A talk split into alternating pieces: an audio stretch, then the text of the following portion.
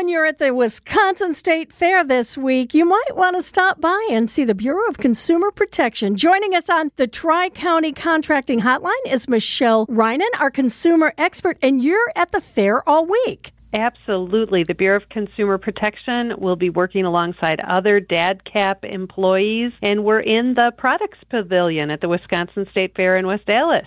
I know you're going to be answering consumers' questions, but also you've got an opportunity for people to come and win some prizes. Oh, absolutely. We always have a game that's trivia where you can win some quote prizes. You know, they're DATCP prizes, so get ready.